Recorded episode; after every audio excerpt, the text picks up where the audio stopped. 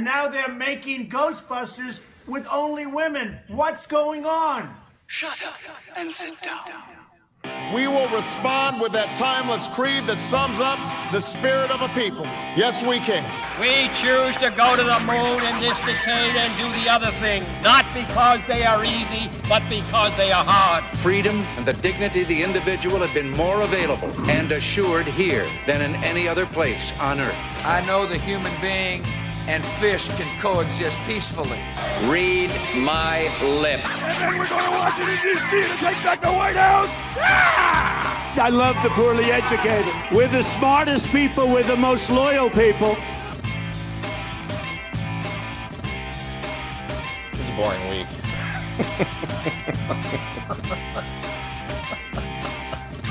not like it's not even a joke at this point. There's just so much shit to go over.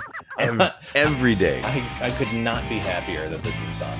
I'm I'm so happy. I don't whatever your opinion of it is, you should just be happy that it's done. We can talk about something else. but we're gonna talk about it for at least 20 minutes today. So so wait for that. Anyways, hi guys, uh, Barstool Politics. Uh, I am your host Nick McGuire, joined as always by Dr. Bill. Uh, uh, uh, wow, I almost combined your names. Uh, Dr. Bill Mock from North Central College and Dr. Phil Barker from Keene State College. Hi guys. Hey Nick. Hey Nick. It wouldn't have been the first time that our names got confused and merged and stuff. Yep. Sounds right. and then with all the the late breaking news, we uh, recalled our senior legal analyst from uh, from uh, the Caribbean, uh, Tom Cavanaugh, is with us today. Hi, Tom. How are you? Nick, it's so excellent to be here. These big government institutionalists have run amok in my absence. Literally, some excellent libertarian fresh air to come. well, before we get to that. Um, all the usual fun stuff. Uh, if you guys uh, like the podcast, questions, comments, beer suggestions, anything like that, follow us on Twitter at Barstool Pol, P O L, Facebook at Barstool Politics. Beers that we try you can find on Untappd uh, on iOS or Android. Just look for Barstool Politics on there. Uh, to share the podcast, uh, you can find it on Apple Podcasts, Spotify, SoundCloud, Stitcher, Google Play Music, most major podcasting platforms. We always appreciate the support. Uh, and then our merch line you can find on teespring.com. Uh, you'll find a direct link on our social channels. Um, I think I mentioned it last week. I, I got my my uh, fish and uh, human coexist T-shirt, which I was I was very pleased with. It was very comfortable, top notch quality. Top notch quality. Good joke that apparently my my fiance just thought I got a, a coexist T-shirt, like I was some sort of hippie, and I wasn't real pleased about it. So, and then I explained See, the now I'd, and she didn't. I'd like regarded that as a compliment. there's there's the generation gap. And I go, no, it was just a dumb joke that we came up with. But anyways, um, we have so much to talk about: impeachment, uh, caucuses, uh, State of the Union, and pizza. Wait for the pizza round Yeah. because that's really where the meat of this conversation is going to be. But anyways, uh, Bill, uh, give us a rundown of the impeachment. Stuff. Absolutely. So, the third presidential impeachment trial in the country's history officially came to an end today when the Senate voted to acquit President Trump on two impeachment charges brought by the House of Representatives. The acquittal came after the Senate voted 51 to 49 on Friday to reject calling any witnesses, a critical de- defeat for the Democrats. Only you- GOP I'm going to jump in real quick, Bill. Do you remember my bold prediction last week? How Yes. how much? Yeah, yeah. Let's just forget about that and move on. Keep going with the with the uh, with the introduction. Doggone it! I was going to bring that up. it was, you were close, though. You were close.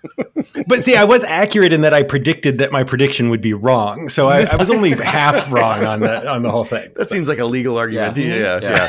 Yeah. so the only GOP senators, uh, Susan Collins and Mitt Romney, voted to hear witnesses. The, yeah, the last couple of days have involved senators explaining their vote. A handful of senators, most notably Lamar Alexander, argued that while they considered the president's conduct on the Ukraine affair inappropriate, it did not rise to the level of an impeachable offense. When asked on Monday about the impeachment experience, Trump stated, "quote I'm not bitter. However, it has been reported that Trump is compiling a Nixonian enemies list that includes former National Security Advisor John Bolton and top House Republican, I'm sorry, top House Democrats. And Phil, Right, right. And I think it's fa- fair to say that Mitt Romney will be on that list moving forward today after he voted to convict Trump on the charges of abuse of power. So much to kick around. That's why we're lucky to have, uh, lucky to be joined by our senior legal analyst and to reflect on these historic proceedings. Tom, you've, you've been in the Bahamas. You're back. Where, do you, where do you want to start? Well, I wish I was starting back there, actually. uh, I got three things. Uh, the first is the difference between a trial and the impeachment process, colon, why Lamar Alexander's right. Mm-hmm. Second, an ode to John Roberts. Mm. And third, what's next? So, on the first one, um, we've talked repeatedly about the fact that one does not need criminal charges and that sort of thing. And I don't want to dig up the Dershowitz Yeah. stuff that's been beaten to death. But what we haven't talked about is how conflating what a trial is versus the impeachment process, I think, has been a disservice uh, to Americans. So, what I mean by that is this. In a, in a traditional trial, a jury is instructed at the beginning, and indeed during voir dire, gives its word that it will do the following. Apply the law to the facts as the judge gives them the law and decide the case consistent with it in both civil and criminal trials, there's very particular elements that uh, the one bearing the burden of proof has to demonstrate.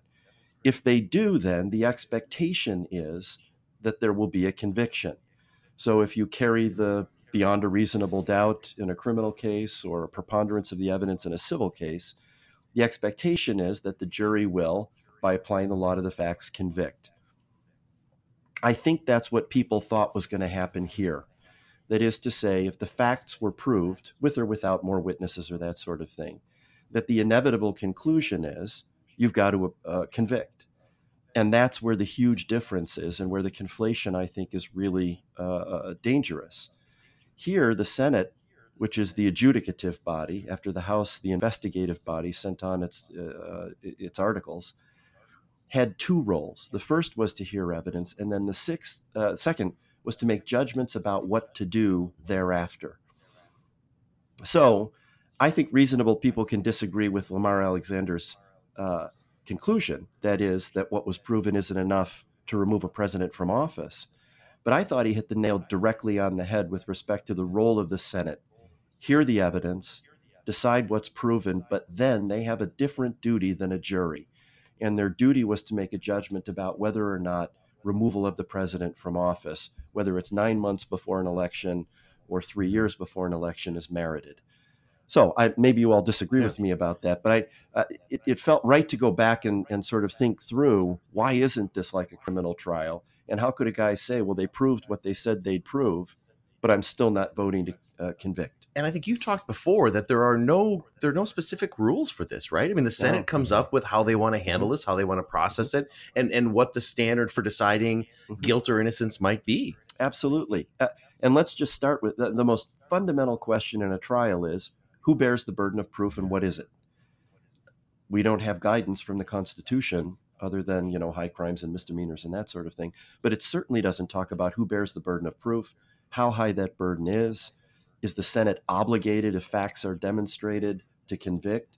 When a jury declines to convict where the facts show they should have, they've nullified. And I'm looking forward to talking about that topic Yeah. actually the next time I'm here. But uh, here, a senator can absolutely, it seems to me, say with a straight face, they've demonstrated the truth of the allegations they made, but I am voting to acquit because those things they proved were not adequate to remove the president from office. I found Alexander. I'll let you Phil jump in, jump in a second, but I found Alexander's argument, even if I didn't, I don't always, ag- I didn't agree with maybe the end conclusion. I found mm-hmm. there was at least it was refreshing in that he was engaging in the conversation Mhm. about the president's conduct, and he mm-hmm. said, yes, inappropriate. But I don't think it, it, it reaches to the level where we should remove him. And again, we could mm-hmm. agree or disagree with that determination. Right. But to say that the facts led me to this particular conclusion is better than the other conversation, which has been perfect phone call or whatnot. Like I felt that there was at least there was some integrity to that Yeah, I- position. I, didn't do it, yeah, and there's no evidence that I did, or uh, I did some things, but they were totally appropriate and Yeah. wonderful. Now, put Susan Collins in the same category because, like Lamar Alexander, she basically said, as a procedural matter, I accept the facts as they're given, and I think what was done. Uh, I, I think she used a word stronger than inappropriate. My my recollection is that Lamar Alexander talked about profoundly inappropriate Yeah. or something like that. I think Susan Collins used a stronger word, but both said though uh, that does not rise to the level that, in my judgment, makes me. I Mhm. guess that's the right word. Uh, vote to convict, and we can disagree about whether it should have risen to that level in their minds. But I think procedurally they got it exactly right. Phil. Uh, no, I mean, I tend to agree that I, I, I think I, I, like that there is a consistency to the logic that that you know Alexander uh, uses. I find him far more compelling than Susan Collins, who it just feels like is just. I, she likes to play the the sort of brave senator, but uh, you know, anyway. Um, the the weird part for me is that I mean, you you can take this as a if you do step away from it as a legal proceeding and think of it as a political proceeding, then you have to think about the arguments that are being made as political arguments and, and not uh, legal arguments. And so the problem with with Lamar Alexander's approach, which is to say that this was deeply wrong, right? Like they, it is proven that he was seeking outside help in this election. Um, I, you know, it's it's a it's a real problem that he's doing it. It's just not worth removing from him from office and also I fully endorse him and support him for reelection is a is mm-hmm. that's where the where it's like I, this doesn't the, the the the that's where it starts to feel disingenuous, right? It starts to feel like okay, you're you're just voting party lines, and and and if you want to make it, if you want to just come out and in some ways you know, at least Lindsey Graham is just like, I, I refuse to do this. I'm a Republican. I'm voting Republican from the beginning. Um, and you know, there's there's honesty to that at least uh, as well. I think. But this feels like it's been I don't know if positive is the right way, but an important development where two weeks ago it was the the Republican position was nothing has happened. There's no evidence here. This is a witch hunt, and that's not the case anymore. There is a real conversation about what the president did. At least for some. Least, yeah, yeah. I'm, for there's, right. There's like yeah, three. Right. right. Well, there's more than that, right? And the fact, I mean, I think the the fact that you've seen Collins, Murkowski, Lamar Alexander, and then today Mitt Romney coming out and voting, you know, supporting oh. one of those articles of impeachment and I don't know if the listeners have, have listened to him, but his eight minute speech is, is really, I think, good. And he, yep. he talked about his faith and the way in which his faith uh, informed that decision. And, you know, it, I, I, think that's an important pushback from Trump's party to say, we're not totally on board with that. Uh, when oftentimes the parties, you know, these parties are automatically reinforcing whatever the party line is. So I, I thought that was an important development. No, no, no, Nick. no, no. I, I, mean, a few years ago, he was the the uh, the uh, binder uh, binders full of women.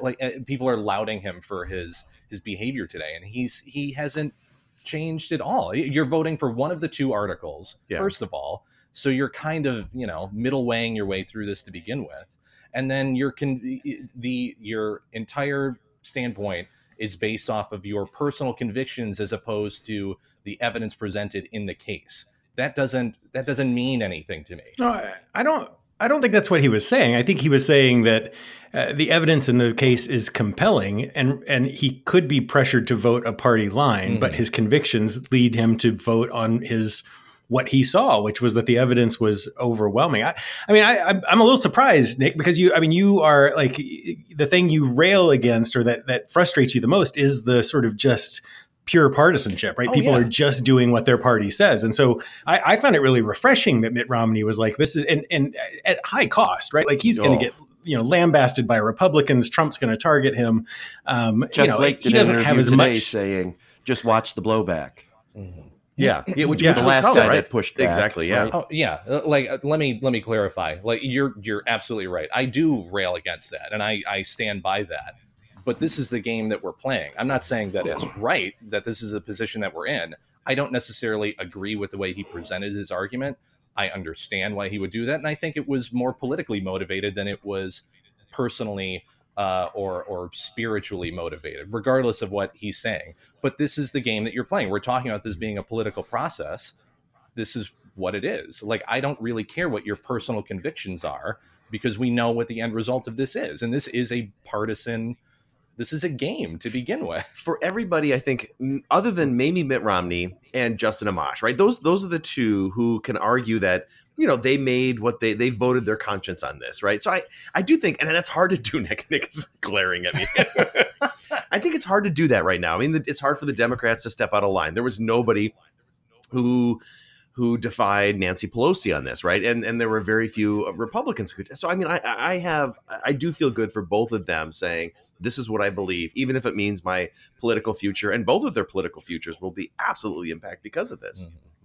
Mm-hmm. Oh. I, I, just I I think there's there's a deeper the I, hmm, I think the blowback for Romney especially will be a, a, a um to a lesser extent, I think, than uh, what people are expecting right now. Eric, uh, not Eric Trump. Uh, Don Jr. was saying today they should I kick agree. him out of the Republican I, I know, but realistically, and you and I were talking Yeah. about this before we started recording. There's uh, there's at least a likely, a, a fairly good chance that the way he was going to vote was presented to uh, Republican leadership prior to this. Yeah. So this is this didn't just come out of nowhere. Like we, you know, it's still Yeah. part of the game. Right. So that means that they know what he's going to do. They're not going to kick him out of the party, which they've already signaled that they're not going to do. So this is going to lead towards something either a realignment of his party affiliation or something else down the line where he's in some other I don't know political position that he's not in now. I don't think this is the end of his career. I think this this is him attempting to transform into something else. But I, in, in theory, this is how the Senate is set up. I mean, this is how it should be working for everyone. The idea behind the Senate is that you give people six year terms mm-hmm. So that they are less susceptible to sort of, you know, the partisan and electoral whims that, and Romney's not up for reelection for four Yeah. years and he's from a state where Trump is not particularly uh, popular. And so the idea is that there should be more senators like Romney who are able to sort of step away from, uh, you know, the Fox News pressure or the, the partisanship. I, I'm, I, I, I I'm, uh, I, I- I'm a little, I'm, I'm, I'm puzzled by your, by your approach. I, I get it, but I mean, for your, I mean, for somebody who's who's you know so disheartened by the partisanship of everything, when someone steps away from it, uh, you, if you're also disheartened by that, then you're it's going to be a really disheartening. Everything it's going to be disheartening. Then. Could even be deeply deeply problematic. No, I, I, it's. I think it's regardless of what is presented. I think it's still technically partisan and politically motivated. I don't care what he's saying, whatever he he put forward in his eight minute speech. We would not be having this conversation a few years ago when he was he was running for president and he was he's the, evolved, he was Nick. He's no, no. He he hasn't. He he's just he's very he's trying to play the game. And to put it to put it in a in a in the context of these are your convictions and this is your religion that's guiding you in this in, in this particular instance is complete and utter bullshit to me. I'm sorry, go let, ahead. Let me, let me try an argument for why what he said matters because I think he's in the Lamar Alexander camp, and I'm not quite so ready to throw Collins under the bus as as Phil is. Um, it- it actually relates to the third of the three, uh, three things I mentioned: the future. Setting the bar for impeachment in the future is maybe the most important thing that's going to happen in this proceeding. If it becomes a regular partisan uh, way to do uh, essentially electoral politics, this will turn out to be, I think, one of the 10 most important things that's happened in American history. If, as Romney, Alexander, and Collins, and, and, and some others as well, said, listen, the evidence is strong, it was, it was deeply inappropriate, but taking a president who has been elected by the people out of office is a thing the framers thought should be done only under enormously unusual circumstances. You need a two thirds vote, for goodness sakes. Mm-hmm. There's not many things in America where you need two thirds to do a thing. So I think what they said was important in the sense that they're trying to lay the foundation for a high bar for impeachment. Now, we could argue about whether we think that should be true or not. Right. I happen to think that, but it, I, I can see reasonable people might disagree. What what appeals to me here is they've said this is really serious, mm-hmm. and we're looking to the future, not just to a president who may or may not be here for nine months or, or mm-hmm. four years. That that's why it mattered to me. Mm-hmm.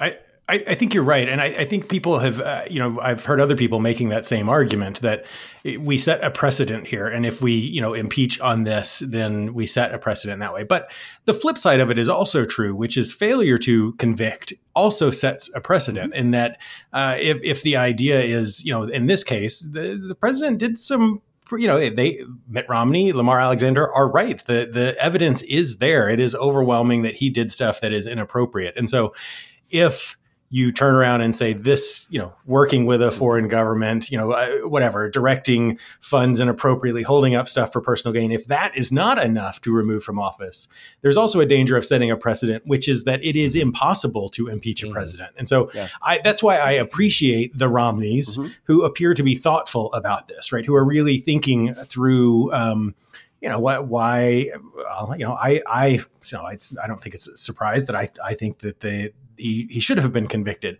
Um, and so that I, I appreciate the Romneys, but I also appreciate, you know, there are others, there were Democrats who really, who up until the last minute hadn't made clear which way they were going to vote. I like that people were thoughtful about I, I wonder how involved Mitch McConnell was in those conversations. Did he express some the similar concerns to say that it's not just you know we don't want impeachment to be occurring every four years, but also that we have to send a signal to the president. You don't think so? Uh, that that this is inappropriate? Because I, I don't think I don't think those senators could have gone rogue on their own. I think there had to be some conversation. McConnell had to give some consent to say yes, it's okay to push back to some degree because that that really is important to say this was in a not everybody but some in the party had to say that you don't think so phil I think there's a reason why there's only a handful who are saying it, and the ones that are saying it are the Mitt Romneys, who has nothing to left to prove. Right? His he he has done the presidential run. He's been elected senator. He I, he's got you know four years until he's up for reelection again. The Lamar Alexanders who are retiring. I, I think that that the reason why the ones who are saying it are kind of out at the fringes are because they because McConnell has less control over them. I, I you know I think if McConnell had his way, uh, Mitt Romney would not have absolutely would not have voted to convict today. Um, you know Lamar Alexander would have been very clearly in line with no this with the the party message that nothing was wrong, and even if there is something wrong, it's not you know it's it, it's right.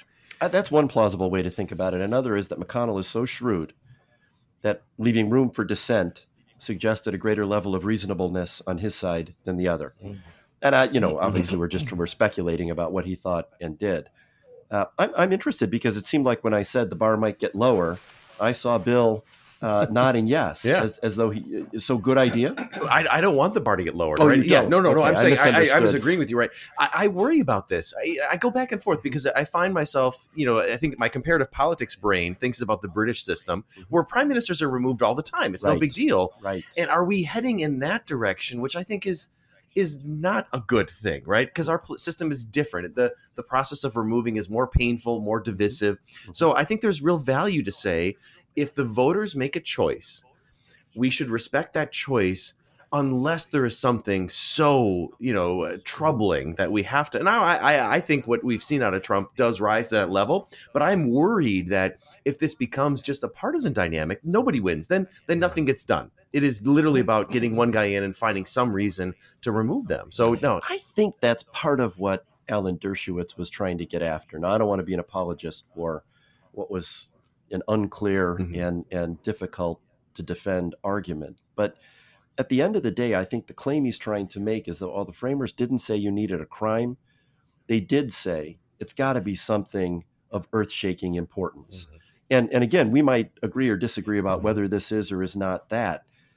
But to make it routine, is to change our system. Yeah. I mean, you, you hit it right on Yeah. the head. To make it routine is to make us a parliamentary system. Yeah. And we're not that. no absolutely right and now it, We're especially not that if the way to do it is back into it by changing uh, impeachment into a thing that's just it, it regularly done. it feeds into the partisan hatred and all of that. That's not good. Uh, yeah, the, the British system is very different from that in terms of how they move forward.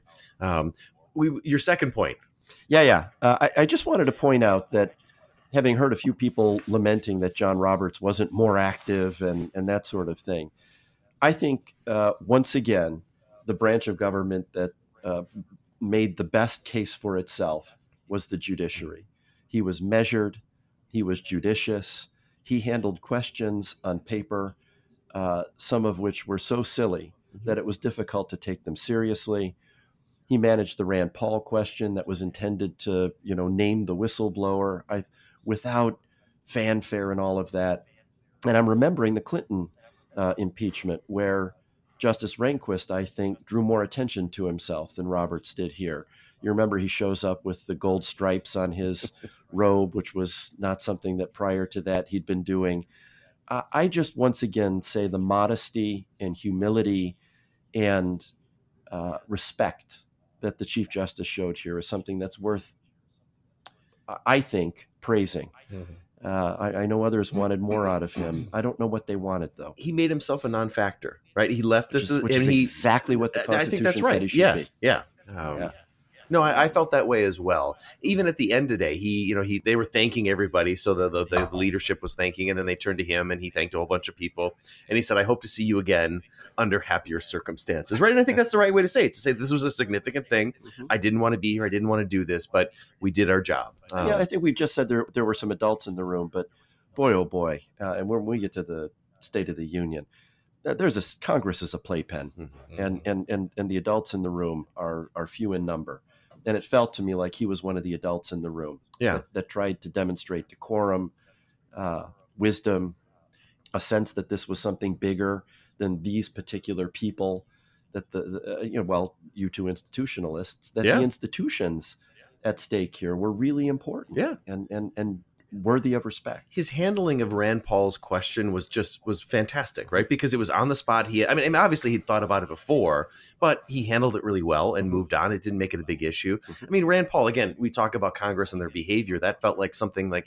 come on, man, you you know better. You know what the law is, and if the law is going to mean something, right. don't put the Supreme Court in this position where they've got yeah. to. Yeah, it's it's the lawyer who who makes a claim he know is going to be objected to. Yeah uh, and and then knows the jury can't forget it when yeah. the judge tells them they must. Yeah, I think right. he handled the Elizabeth Warren question with equal grace, right? Where that was also one where she probably shouldn't have asked that. I mean, that didn't mm. didn't help the proceedings, and um, yeah, he also handled that, read that one, and and we moved on. No, yeah, yeah.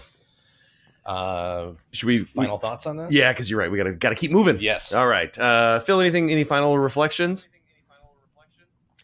Uh, no, I mean it'll be interesting to, to you know. I watched the vote. Uh, I said no, and then I started talking. like for our final reflections, I was no, and then and in pure true academic style, I, I went on.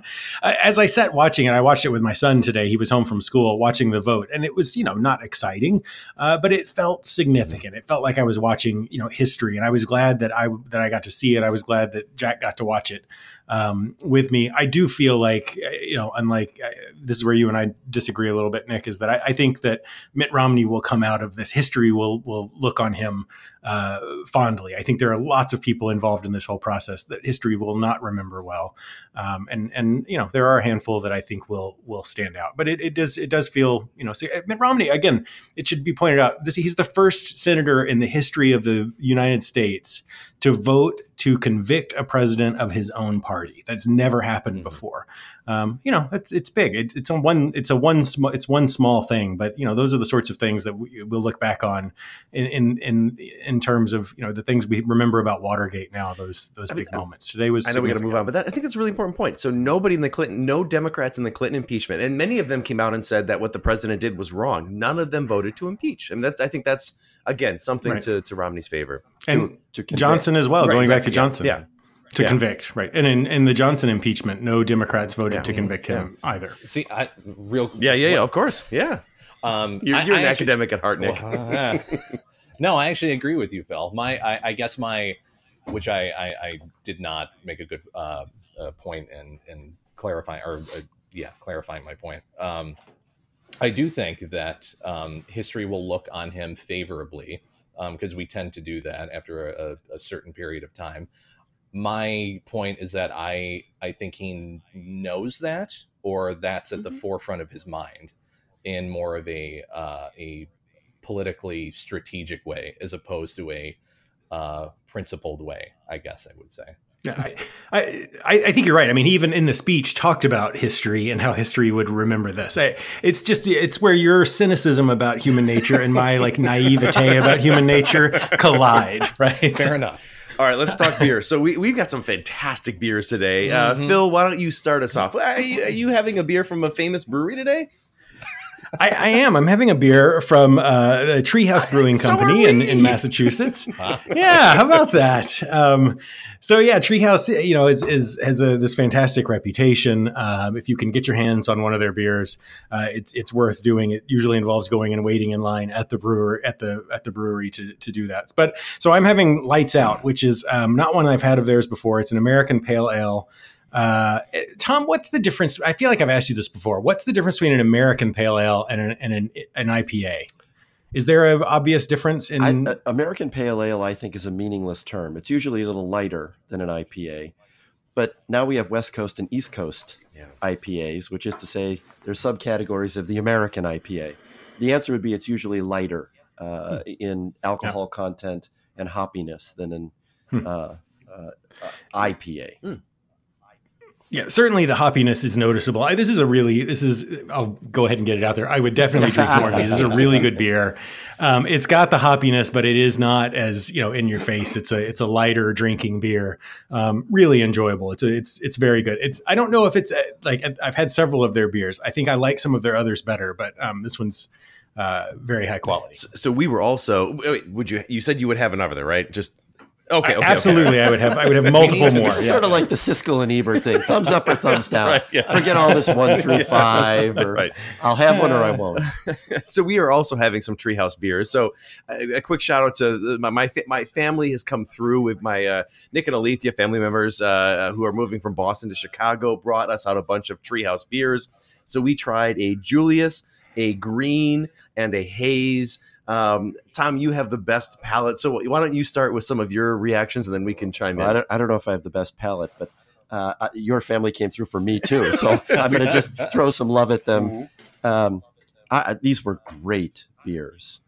Uh, each of them had a, a, a kind of a creamy mouthfeel. Yes. Mhm. Uh, really nice, uh, balanced hops, uh, a bit of citrus. You could tell that they were different, which isn't always true. You know, some of these breweries, they, they make 10 IPAs, might be good, but they're all really comparable. These are, you can see that they're different.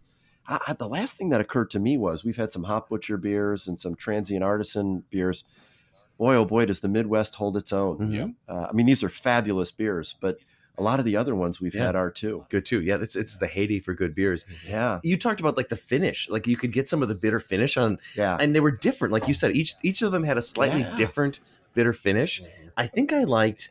I think I might have liked the haze the best. I yeah, I'm just drinking it now, and I think I'm, I'm with you on that. It, the double, it's a haze is a double IPA. right, Uh, Julius is is the most bitter at yes, the end. yes, uh, and most juicy kind of. Mhm, um, mhm. Yeah, Nick, what was your sense? No, I have to agree with you guys. Yeah, I um, I I, I tend to go for the more citrusy one, so Yeah. I assumed I would like the Julius the best, which was phenomenal. Mhm. But the other two were really good, Yeah. and the haze especially. Yeah, it just has the right combination, the right flavor profile. Um, yeah, it's it's fairly bitter. I yeah, would say. oh, definitely a different kind of Um, bitterness. Yeah, but but a, a good kind. It's it's it's well balanced. Well, Tom, you've taught us. uh, I never liked double IPAs until you came on the podcast and started introducing us to some that were really good, and this fits in that category. because drinkable. over the top Yes. bitter. Mhm. You Yeah. know, that's the West Coast IPA. A lot of grapefruit and a lot of puckering sourness. Yeah, Ah, man, I don't dig that stuff. But but these, Oh. wow, they're they're not bitter. They're not grapefruit. They're citrus. yeah. You know, orange, tangerine. Oh boy, these are really good Mm-hmm. beers. So thank you, Nick and Alethea. Yes, yes, yes. um, I am putting the reviews in now because I'm going to start doing that during the show so I don't forget. um, if you guys want to check out our reviews, uh, you can find us on, on, on Untappd on iOS or Android. Just search for Barstool Politics on there and you'll find all the reviews. I didn't get my last word on topic number Oh, one, yeah. and I just want to say the following: I am overjoyed that my beloved Constitution has survived Adam Schiff, Jerry Nadler, Donald Trump, and the cast of characters in Washington. Mm-hmm. I mean, in some ways, the biggest thing for me is we got through this without ruining something. We're not done yet. we, we, Well, I know we're not done yet, and I know there's lots of disagreement, but at some levels it worked.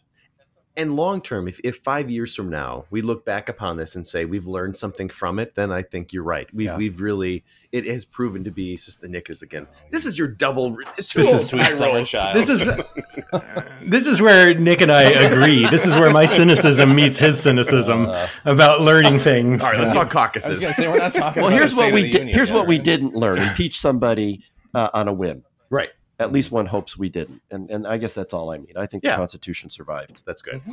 All right, Nick, jump to the speed. Or we're not doing speed round. We're going to do another 20 minutes on another topic. Yeah. And then we'll, uh, caucuses, and we'll do the same for the State of the Union. So on Monday, the country's eyes turned to Iowa to watch its caucus system officially open the Democratic presidential primary. Yet Iowa's caucuses turned into all sorts of chaos, forcing Iowa's Democratic Party to delay releasing the official results. The problem was their with their fancy new smartphone app that was designed to quickly collect the results and theoretically allow the party to get the official count out to the public more quickly. Well, it didn't happen. When the results were finally released, and, and as of taping, we still don't have final results. Uh, Pete Buttigieg was in the lead, and Bernie Sanders right behind. But upon reflection, it's fair to say that we all lost through the Iowa caucuses. Arguably, most alarming was the speed at which conspiracy theories spread suggesting that Bernie Sanders was getting sub- submarined by the Democratic establishment. Interestingly, those claims were spread by both Bernie Sanders supporters and some key Republicans. Uh, Senator Lindsey Graham jumped onto the conspiracy theory train, asking, "quote What are the odds that the voting system completely crashes and it has nothing to to do with Bernie a blowout and a Biden crash?" Phil, this couldn't have been a bigger disaster for the Democratic Party. Much of the country was already losing patience with Iowa, and Monday's disaster only reinforces the argument that the primaries need to be restructured. So, what was your, as, as a New Hampshireite, uh, what was your read of all of this?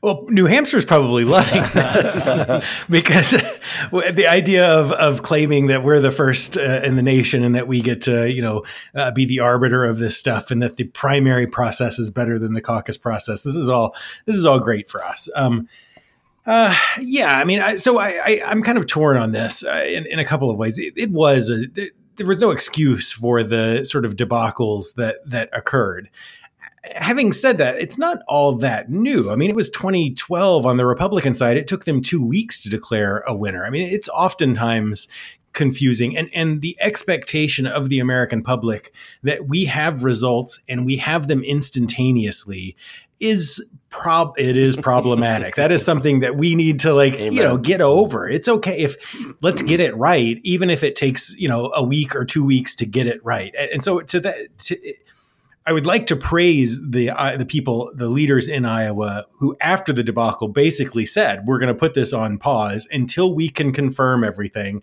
get the numbers right, and and release it." So, to that extent, it, it's good. Um, but yeah, I mean, uh, there's all sorts of problems both with uh, with the caucus process itself.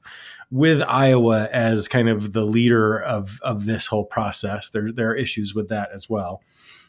Um, and yeah, for the Democrats, I mean, I think for from the Democratic side, beyond those sorts of questions, you rob your potential frontrunners of the chance to sort of bask in this moment, right? Uh, ideally, what would have happened is you would have had some clear-ish leader or two leaders and they could be you know they could take the go to the go on the news talk about this move on to new hampshire and you could start the process of kind of coalescing around uh, you know at least a couple of can the idea that no one dropped out after uh, after iowa is kind of unheard of.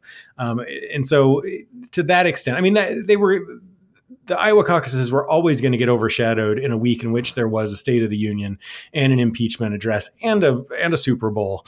Um, but uh, yeah, I mean, it, it does feel like a missed opportunity for the party a little bit, but for for the candidates who who maybe were relying on this. For Pete Buttigieg, this is this is a disaster, right? He's in in the sense that he put a lot of money and effort into winning Iowa, counting on Iowa being a springboard into the next states. He has not invested in the other state. He's behind in New Hampshire and he's going to get blown away in South Carolina unless he can capitalize on this. And so he's going to win and then have totally missed the opportunity. He lost Monday night. Tuesday night's gone to the State of the Union. Tonight's gone to impeachment. And and yeah, he's he's in not he's he can't be pleased. It's important to note that millions are spent in Iowa, way more than New Hampshire, right? I mean, these candidates are spending lots and lots of money to make this argument that Iowa will be the launching point, and they lose all of that. Um, I don't know. I this is an institution I want to break down. So I just want to. Uh, I'm the oldest guy in the room by a very long shot, and sometimes my memory doesn't work as well as I wish that it did. Bernie's never been hammered by the Democratic establishment before, has he? I don't think so. No. well, just just right. the one time. just the, okay, just the one time. Can we just say out loud that the name of the group that made the app is Shadow Inc? Mhm. I. Uh, this is it's it's too good. Oh. This is like from a novel, right? Mhm. Shadow Inc. Clinton, uh, uh, you know, Yeah. workers doesn't work. Once again, Bernie's the guy that takes it on the chin because it doesn't. Oh boy.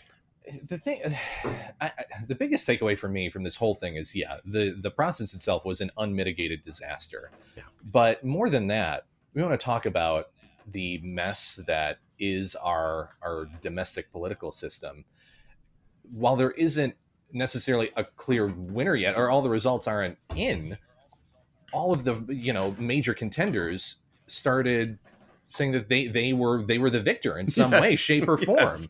and, and, like how, Yeah, Phil how thinks you, Phil thinks Pete Buttigieg uh, missed a chance. He declared himself the winner before they even had a debacle. He was lucky that he won was. Yeah. before the debacle. Yes. And- and- but like you, Yeah. you can do that, and I get Yeah. the politics behind it. But if you're going to try and coalesce a party or coalesce a a, a, a major portion of the electorate behind your particular platform, and you know you talk about conspiracy theories and things like that, and they were each candidate had their own narrative to tell, and all of them were different in some capacity to say that the system was rigged against them or there was something that Yeah. was holding them back that caused this to happen or that they were victorious without knowing the actual results. This is a problem for Yeah. the electorate in general. It I'm just, go, go ahead, Phil. Well, it's it's your. I think your point is is is really valid. I think it's a it's a good test for presidential leadership, right? In a time in which there is chaos and the institutions are in some level of upheaval, who's going to have the sort of calming, even hand and and think about the greater, you know, the larger picture as opposed to their personal self interest?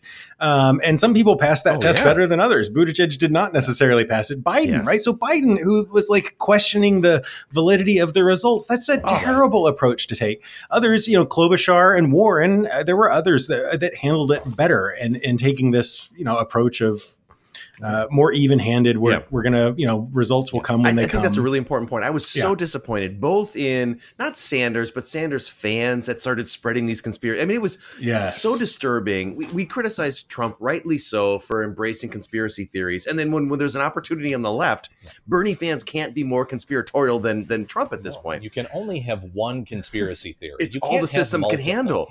But also Biden is right. Now, to Biden's credit, today he came back and, and threw out a he said he got you know, he we got a gut punch, right? So he said we actually took it on the chin.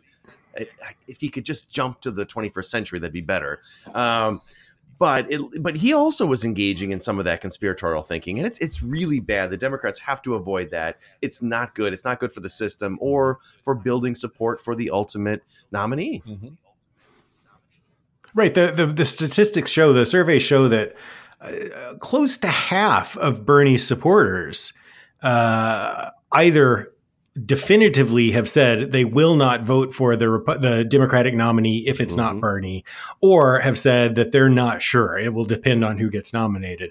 That's not a No. good model for success, right? I mean, that's the that's for the taking Democratic my toys Party and going at home. least. It's, Um, yeah, it's absolutely bad, and I think Right. that's a real critique of, of Sanders and his supporters that this is what's going on. Um, Tom, So so there's uh, for the Super Bowl all these prop bets, right? How long will the national anthem go? What was the first phone call Joe Biden made yesterday? I have a theory. I'm hoping it's the same one I'm thinking about. what are you guys thinking? I'm, I, I Joe know. Biden has to have an Obama endorsement to Oh, yeah. succeed, Mhm. and and I'm guessing uh, before he called his wife or his mother uh, or or anybody in Iowa, he called Barack Obama and said, "I'm on life support, and the only thing that keeps my campaign alive is an endorsement from you." I don't think he's going to get it. Yeah, I think that's but, right. But but I'm betting that he so he's certainly got to be canvassing for that right now. I right? think Obama might have seen the call and then hit the button. Said, I'll call him I'm back. on vacation. so let, uh, let me make a I, let me make an argument for why Biden should be worried, but that he's not. He shouldn't be panicked yet. Um, and and that argument is that. Uh, well, a couple of different things. One, the going back to uh, I looked yesterday morning, going back to 1972. If you eliminate incumbent presidents, um, uh, going back to 1972, the winner of the Iowa caucus has gone on to win their party's nomination. You, what's your guess? How many? What percentage of the time? Do you have a guess?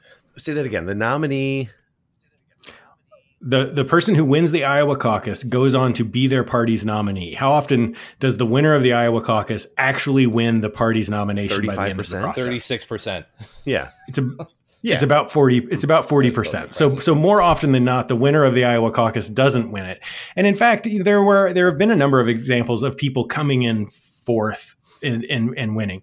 Those aren't, you know, that's not your goal, right? You're better off coming in first than in fourth. And and so I think Iowa was far more important for a Pete Buttigieg or an Elizabeth Warren because Biden has name recognition. And and when we get to South Carolina, where there's diversity, where there's you, you haven't had candidates spending two years cultivating relationships with people, um, I think Biden can survive this if the narrative doesn't latch on to this idea that Biden's out, right? And so if Biden can avoid that, if if he comes in fourth again next week in New Hampshire, then I think you're right. I think he's he's it is time for panic. But uh, if I, I, think he can still survive it, even if he comes in, you know, just the top two in New Hampshire to turn well, it you around. Got, you have to guess that um, Nevada and South Carolina, he can ride the Obama coattails even without the endorsement. Yeah, right. That's a much more sympathetic right. crowd to that claim yeah. than say Iowa is. That could bring him back. The other interesting things so you talked about the importance of Iowa.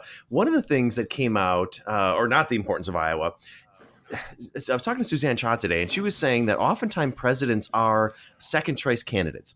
And she said Buttigieg is a classic second choice. So when you looked at the data, he wasn't always loved by everybody, but a lot of people liked him as the second choice.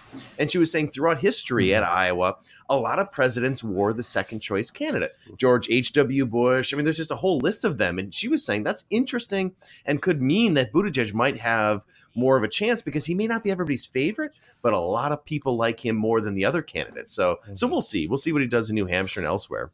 Have you seen the Iowa map? That is to say, which counties went which directions. That This was one of the most interesting things to me. Sanders won where there were big cities, to the extent mm-hmm. there are big cities mm-hmm. in, in mm-hmm. Iowa. Buttigieg essentially won all the rest. You know, there's there's some more rural areas. I think a lot of people see uh, uh, Mayor Pete as the person who changes politics and personality. And I think a lot of people see Sanders as the guy who changes politics without changing personality. He's abrasive, he's mean. Uh, I, I, I, tell me the last time you've seen the guy smile or, or and Stalin have never smiled. Never, right? Haven't you haven't you seen that picture that yeah, he and I, I took did. together? It was like a giant grin on his face. He was but, delighted. But so Buttigieg is a really canny, interesting guy mm-hmm. who I think people could see as a middle ground candidate. So this yeah, the second absolutely. choice thing, if if you want somebody who's electable and has some progressive cred, he could be a really interesting choice for you. Yeah, and it looks like a lot of rural Iowans said, "I can't go all the way to Sanders, but I'm done with this Biden thing. And that's an important development because we're talking about a gay man who's mm-hmm. running for office in rural America is saying he seems like a reasonable choice. That, that's a that's a really important development. He will never be the front runner. Absolutely, he, he, he won't. He just won't be. Realistically, he will be a vice presidential could be. Could yeah, be. he will be part of a ticket. I would I would put money that they're going to push someone like Bloomberg up to the top of the. the oh uh, no! Don't, yeah. don't Nick. It's gonna it's no. gonna happen. It's gonna happen. The one thing that Buttigieg has going for himself is he stopped going without a jacket. Now he's wearing suits and jackets. A whole different look for him. It really changes things. He just looks more presidential. I, they, they are eating themselves alive. Oh, this is what this happens. Point. Yeah, yeah it, it, it, you're right. It's this is always what happens. But now it's you have the candidates that are are being the engines of that too, yeah. and you have the media reinforcing it. This they do not have enough power amongst themselves to beat Trump. You're going to need someone who is pretty much a Republican uh, in terms of of uh, policy stances, but comes off as a Democrat who is not Biden. But think too. about how much of a disaster the Republican primary was when Trump ran. And, you know, it was a chaotic, and everybody was like, the Hillary machine, it's going to be over. And, you know, I, I think the Democrats will come through this as long as it's not Sanders, and they'll be okay. you know, I, I, just would come back to Phil's point uh, made earlier. Um, uh, it turns out that 35% of all millennials think violence against rich people is okay if it redistributes their wealth. And something approaching 70% of them think rich people got it by exploiting people. If they can mobilize that base, if, if Sanders can really consolidate it, and, and Warren was a huge loser in Iowa, I'd argue in some ways even a bigger loser than Biden. Boy, oh boy, if you get the people that are so committed, uh, the point I'm coming back to is either you vote for Sanders or you vote for nobody. But if you're going to vote for Sanders with that sort of passion, boy, oh boy, that's a force to be reckoned Mm-hmm. with. Yeah, no, that's true. Should we do a quick review of our second beer? Yes. Yeah, and then before we jump to the State of the Union, Mm-hmm. I kind of dig that we're going back to double beer reviews. Well, this is this is a unique do this all episode, right? yes. So, Tom, you brought only largely because it's a transient, and we need to talk about this beer Mm. real quickly. Yeah. Uh, speaking of Iowa guys, uh, the name of this beer is Hank. uh, from among my favorite brewers, Transient Artisan Ales. It's a coffee porter. And only now, as we're drinking it, are you really tasting it? Because Mm-hmm. we had all of that hoppy beer, uh, and and you're sort of. Yeah. I hate to say this because I'm gonna sound like Charlie Trotter or somebody like that. Your your palate's clearing a bit, and now you taste this. This is terrific Mm-hmm. beer, balanced. Not so much coffee that it's bitter. It's almost Uh, soft, like as yeah, you. I mean, it's just oh, Mhm. really Yeah. good beer. Yeah, great every beer. every transient we've had has been uh, just a fantastic beer. Yeah. yeah, Yeah. I, I heard a person say recently there are some breweries that make a few great beers, and there's some breweries that make lots of great beers. And I mean, in other words, some are up and down. You know, you get one beer and you say, God, that's a terrific brewery. Then you have two more and they're terrible. Mm-hmm. Transient never misses. They're like Hop Butcher. They never miss. They're Hmm. This- that this good. is a good one. Yeah, so it's really good. All right, let's move on to our next topic, the State of the Union. So, Oh, what a week, Nick. It's only Wednesday, uh, and there's so much. On Tuesday, President Trump gave his third State of the Union address. It made for a surreal moment as the president marched into the same House chamber where he was impeached just seven weeks ago. As we have discussed, the president's annual address came two weeks after arguments on the Senate floor about whether he should be removed from office, and a day before the scheduled vote. With acquittal virtually assured, Trump used the speech to make the case that he has halted America's decline and took credit for the great American comeback. He projected a robust optimism despite the long-standing Democratic effort to force him from office. Of course, there was lots of drama and outrage as Trump appeared to ignore Nancy Pelosi's outstretched hand at the opening of the speech, and she responded in kind by defiantly ripping up a copy of his speech at the end. The substance of the speech was a blueprint of the likely campaign Trump will run, interestingly hitting on a lot of a number of core Democratic issues like healthcare, family leave, and the environment. Nikki cares about trees. Trillion trees. Yeah. um, there was also a curious moment where Trump awarded the conservative radio host Rush Limbaugh the Presidential Medal of Freedom. Kind of, I don't know. I don't even know what to think about that. Uh, Apparently, it was disingenuous if you listen to the Democrats. That's right, Phil. There's no question that Trump brought his own unique style to the speech. What were you? What, what did you make of it all? Uh, so uh, there's so many aspects of this to talk about. Um, I, I mean, I think the, the the the overarching point that I, I feel like is, is worth starting with is that this really was different. If you go back to previous states of the union, um, they didn't look like this, uh, and, and and I mean that in lots of ways. This was a campaign speech, right? I mean, he's in full campaign mode. Um, the, the the the the approach in general, um, and, and we can talk about. It. I think some of what a lot of what he did was smart, right? Touching on uh, there was this this bet that I can touch on these kind of uh, you know it, voters that he needs that he had kind of lost before suburban women. And you know he's not going to win all minorities but he needs to chip a few away. And and so t- touching on those and then shifting into this dramatic like hard line you know uh, sort of right wing immigration type stuff is speaking to a whole nif- different audience. Um, so uh, the the approach was different. The the like game show style of it all. The like we're gonna stop mid sentence or mid speech to reunite a family, and now we're gonna stop to give a medal to surprise Rush Limbaugh. Here's a you know here's the Presidential Medal of Freedom, and that that's not how these have gone in the past. So that's all different the the oh, atmosphere yeah. is different. I mean, the fact that Republicans began by chanting four more years, it, it felt like a Trump rally it felt more like a Trump rally and less like a State of the Union address. Now that also applies, you know, again the the, the Nancy Pelosi stuff, the you know the the tearing up of the speech, all like in every way, it just feels like we have entered a different era of politics, of of approach to politics, and and and and um I, I, I kind of want to. I mean, there's so much in the speech and Rush Limbaugh and all of that that we can talk about, but I feel like so much of that shift in the era of politics is encapsulated in that moment in which Nancy Pelosi tears up yeah. the speech because it was an example that I like. I I know I suspect that you hated it, Nick, right? Um, and and I, I could. I mean, I, that's but it, it is an example, and and I don't think you're necessarily wrong for hating it but there were all sorts of people mm-hmm. who ate it up, right? And it was this moment where it's all about the spectacle and less about the the substance of the speech. Um, and and I I have arguments for why what Nancy Pelosi did is good. I have arguments for why it was terrible.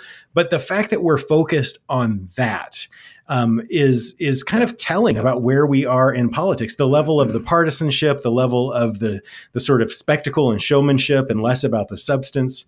I, I found it all from the substance of the speech the presentation of a presidential medal of freedom to goddamn Rush Limbaugh to uh, to the every aspect of it, I came away from feeling uh, dis disillusioned, dispirited, like really discouraged by the whole thing. I whole was pretty thing. jazzed up about it. No, um, no, realistically, yeah, I, I, I did hate that particular moment, but I also hated the fact that he didn't shake her hand. It, it's it's this yeah, this right. spectacle you know, just base affirming bullshit that we do. they're doing all the same things. Same and yeah, and yeah. there was, you know, this very game show kind of Oprah mentality to the whole thing, and then just the the pure partisan divide between everything, even on things that they realistically should both be in support of. Um, I, I, I, we talked about this last year. I think um, I, I hate it from beginning. To, like in the end, I. I, I did like I felt energized after it was done, and then I thought about it, I go, I like I'm not energized for the right reasons. Like this isn't there's no depth to yeah. it it's just it was it was a campaign speech and i the second you kind of step back from that and realize that there's no substance to this anymore you know none of uh, of what's being said necessarily matters you know we're going to have the facts later on and that's going to get torn apart um, uh, on a partisan level I, we don't need this anymore. Like it doesn't, it mm. serves no purpose. You, you don't deserve to you know stand up there it, it, regardless of what your your political affiliation is you don't deserve to stand up there and continually lie to us about what's going on or put your put your own spin on it to affirm your you know the the the the the, the core the the base of of your political alignment. This serves no purpose for us anymore. We can get the information ourselves. Yeah. we don't need you. That's well said. Probably more accurately yeah. the information ourselves than than from the speech. Um, boy, I, I think Phil killed it with with that set of points. So maybe I'll. oh shucks! It is different. It has changed everything. Nick's exactly right. I don't know why we do this anymore. It's kabuki. It's it's sort of crazy. Um, so let me try a different tack. Uh, uh, anybody who's listened knows that I am not a Trump apologist, uh, but there was some good news and and it's a shame that in in an atmosphere where people won't shake hands and where they tear up speeches and this almost juvenile stand up every phrase to clap. Uh, criminal justice reform is a big deal. Mm-hmm. It's a bipartisan big deal. If Trump was a bigger person, I think he'd have said we worked together to produce this. But the production of it is something that prior presidents couldn't do. Uh, while we can debate the degree to which the economy is better and the sectors in which it's mm-hmm. better, it is better. Uh, and the causal it- factors for that, right? the causal just- yeah, yeah, factors, yeah. right, right, right.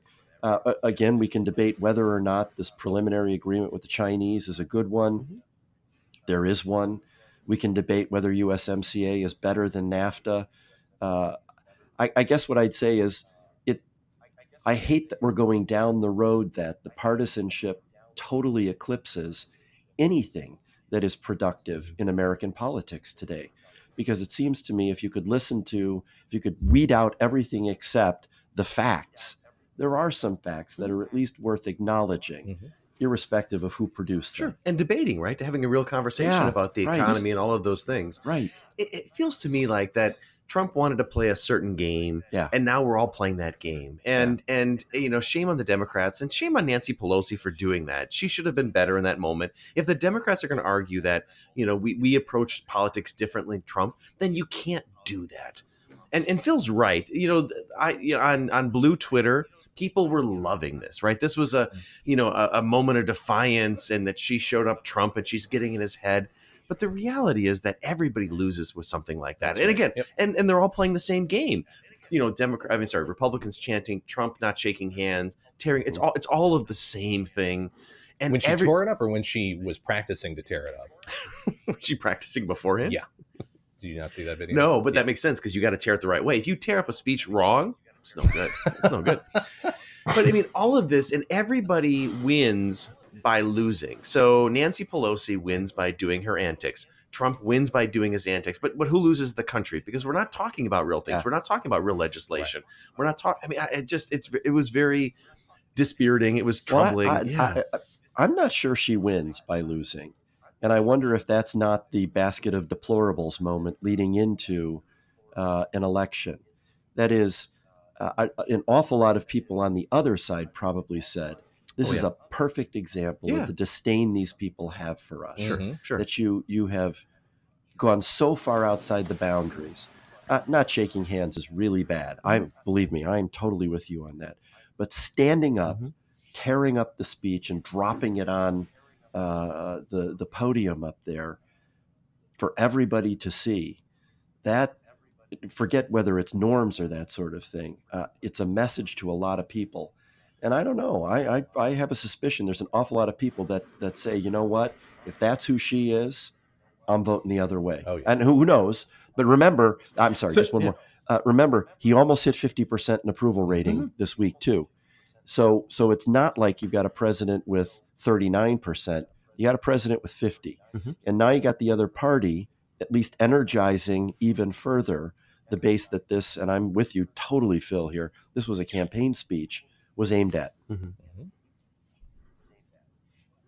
The the place where I'm I, I I don't disagree with with any of that. The the place where I'm torn about all of this is that uh, we we are critiquing Nancy Pelosi for doing this, but it is in response to a president who has essentially shredded norms, right? Who has repeatedly Yeah. attacked Yep. her, called her as is uh, you know referred to her as you know crazy Completely Nancy, all sorts of other, of other stuff. It has been, and we tend to we've on this podcast even not praised him for the craziness, but praised him for the strategic uh, success of that. Right, that his craziness um, it it appeals to the base. Right, it's it's it's bad for the country, but it is smart. Right, in a in a strategic sort of sense, and I see that in Nancy Pelosi. Right, like she's she's done this this one little gesture, and she managed to essentially rob Trump of the news cycle because that's what everyone is talking about instead of his speech. It's something that in a Trumpian way we would look at and Yeah. say that was brilliant, right? From a strategic if it standpoint. works. Now, Yeah, the right, problem, right, and to come back to well, so I would argue it did work. I would argue that what has what has happened is that people aren't talking about Trump. They're not talking about what he said in the speech. They're talking about Nancy Pelosi and and this moment of defiance. And people are either hating it or loving it. But it's changed the the sort of the It the, undermined the a good speech. Now, Yeah. the the problem to come back. I was, it undermines What were you an say? otherwise powerful speech about the economy, right? I think that's you know we're not talking about that. And if I'm Trump, I'm angry about that. He's going to get lots of chances to say that. That's It's true. the But sort here's of- what he's also going to get a campaign television ad that shows her tearing up the speech Mm-hmm. behind him. So I, I'm with you, Phil. I, maybe it turns out that he ener- she energized the base. They loved it, and it's terrific. The question is whether or not there was enough of that to overcome. Mm-hmm. Listen, the, uh, an awful lot of people don't care what he said; they care what happened. Mm-hmm. And and the thing that happened was she right. tore up the speech and and showed disrespect. And I'm not pleased, believe me. He's been disrespectful in so many different ways. You can't catalog all of them. But what comes out of this is video footage that I'm guaranteeing you. You want to? Here's my bold bet. Maybe I'll be as wrong as Phil was. Uh, if that's not, not in possible. a campaign ad soon, boy oh boy. Oh, it already is. He was. He already tweeted out something today. They had a uh, the like a, a, music montage to it all, mm-hmm. and it ended with her tearing okay. up the speech. So I mean, good. it was instantaneous. Wow. Mm-hmm. But I will say, like uh, on Blue Twitter, they were. So, it, I think it's it's it just reinforces that everybody wants that this partisanship. Uh, yeah. Democrats were loving this. Well, and so that that's the word of yeah. warning to Blue Twitter because I've talked to other people who ate it up and loved it as well. The word of the the warning uh, from somebody who who values norms, right? The the the the the problem is that if you think that Trump's approach and the sort of shredding of of norms and the impropriety of it is awful, then if you uh, if you adopt those tactics to defeat Trump, then then yes. you then Trump has won even if he's lost, right? right? And so correct, yeah, it, it's yeah. it's it's yeah. well said, Nick. Right. It's your example of being in prison, right? Not not only were we all in prison, but we've all embraced prison behavior. Yes, um, all shanking each other. Yeah, and no, absolutely. And this was this was a moment where in hindsight, the Democrat Nancy Pelosi shouldn't have done that. No, it's, it's they're just clear. not as good at it. They're they're, they're just not. they're, they're like realistically, and and you know to some extent that's to their credit. You really shouldn't be, but yeah, you know, like don't you you just you can't play that game because they are going to exploit it to you know the, the highest possible degree and you're just yeah. not going to be but but nobody makes that so if, if each side Sorry. owns like i was just saying nobody makes that argument about the republicans uh, though. nobody says trump shouldn't be doing this because the democrats are going to exploit it right? You're this is devastating to you. When trump does it we're like that's brilliant. He fired up his base. And so it, it's weird to me that we then turn and when the democrats do it we say it's not brilliant that uh, it can be bad on both sides right? But but it can be if it hmm. Yeah. Right. It, it is bad on both sides. Yes. The question is who's the base is that's watching right. it. Mm-hmm. And and it seems to me there's a different base watching Donald Trump's misbehaviors mm. than there are watching Nancy Pelosi's. Uh, maybe I'm wrong about that. Uh, whoever, well, whoever, the Democratic nominee is, I hope they're more careful. Uh, because there are there are suburbanites who uh, suburban Republicans who could be decisive in this election who may look at somebody who engages in Trump behavior and right. say which I mean which which Bernie certainly could right I think mm-hmm. there are a lot more parallels between Trump and Bernie than we want to acknowledge uh, where somebody who is less inclined to do that could really could benefit them in an election mm-hmm. if if each side has 45% that are I call it 40 whatever yeah. it is that are deeply connected to them and the middle is a relatively well educated set of independents it seems to me the way you get that middle, the the decisive vote, isn't and, and Phil, I'm completely with you here, to to ape the behaviors of the worst of the yeah. people running. Yeah, I, every time I see Bernie Sanders, I'm waiting for him to do the Brezhnev thing where he takes his shoe off and pounds the podium with it or something like that.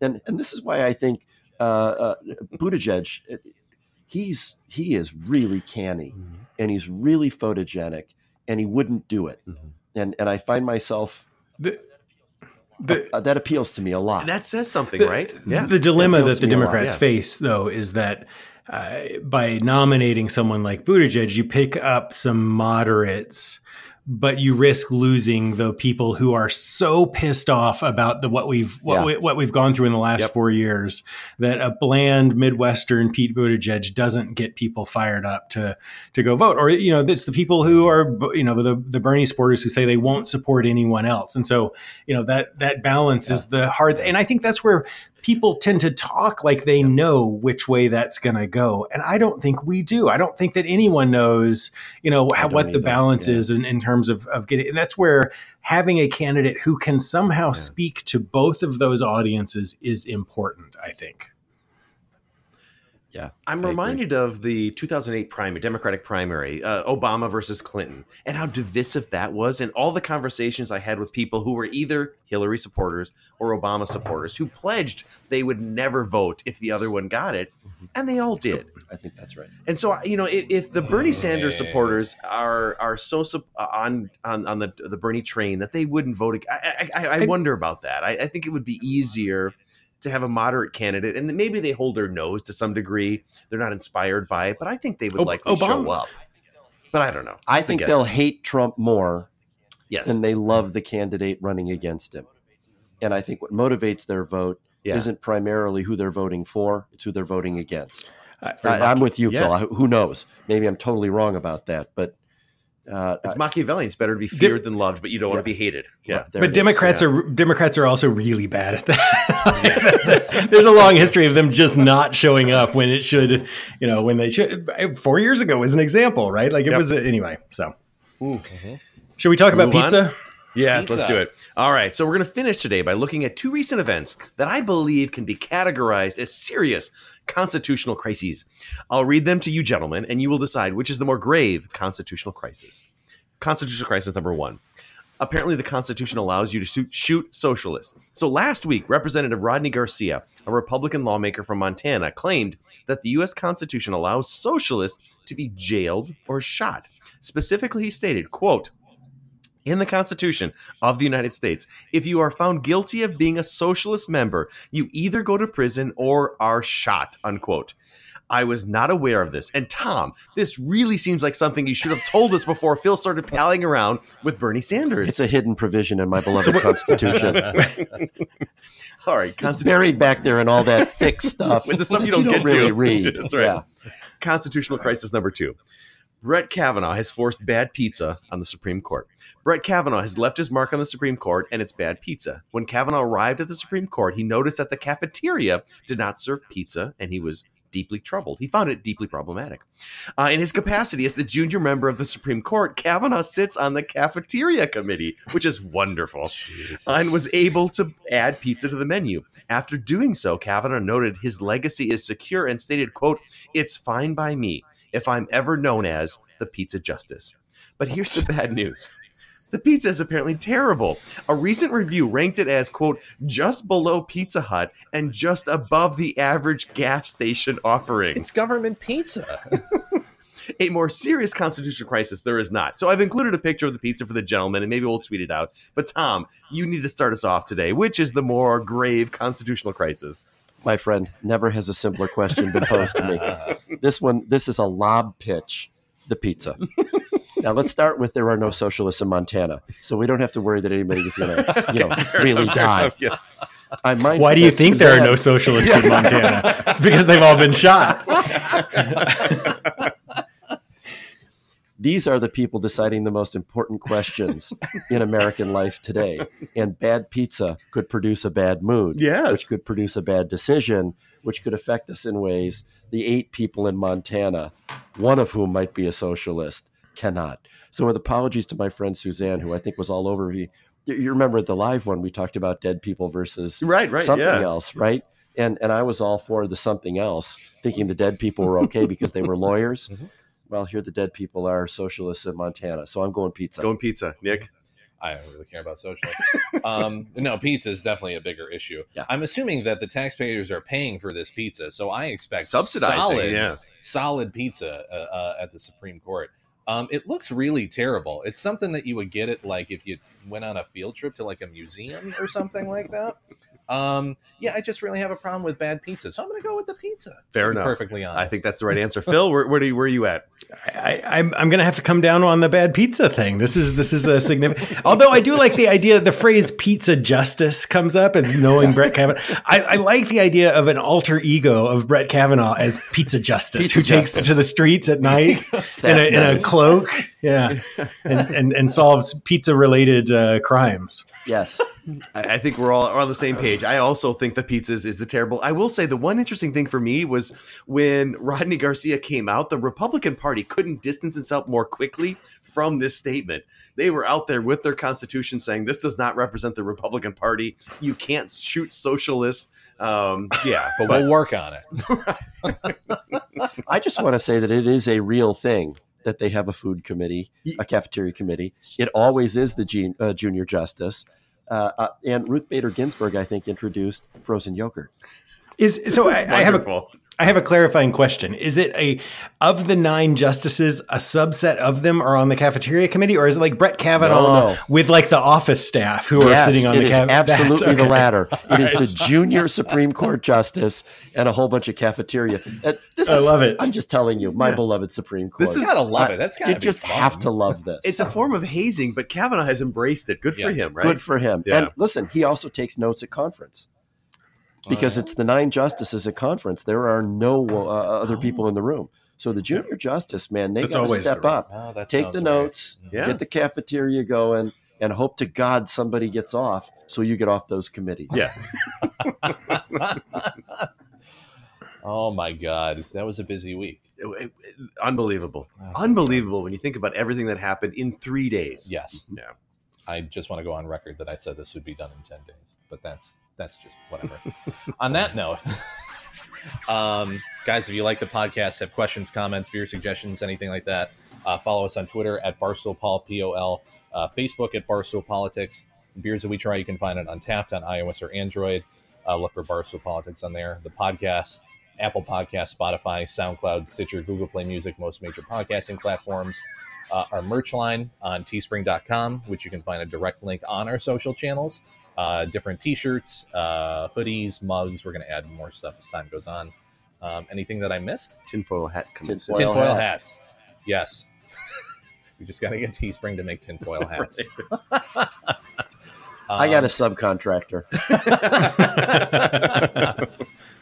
uh, Tom, thanks for thanks for coming. But and always glad a joy. back. Always a joy. Anything else, guys? This was fun. Cool.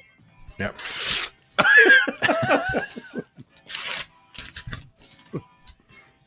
Cheers. Cheers.